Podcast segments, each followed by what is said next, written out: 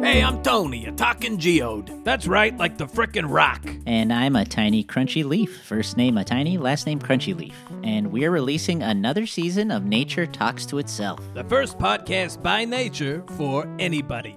And let me tell you, this season is even better than the last. No offense to all 40 of our previous guests. Uh, yes, you guys were great. But just like last season, we'll be talking to all sorts of nature so we can give humans our perspective. Hello, I'm an acorn. Hello, I'm a tiny fucking pepper. I'm just so excited to be here. Thank you so much for having me. And some old pals, too. Hello. Tiffany, the Tiffany geyser. the Geyser. hey.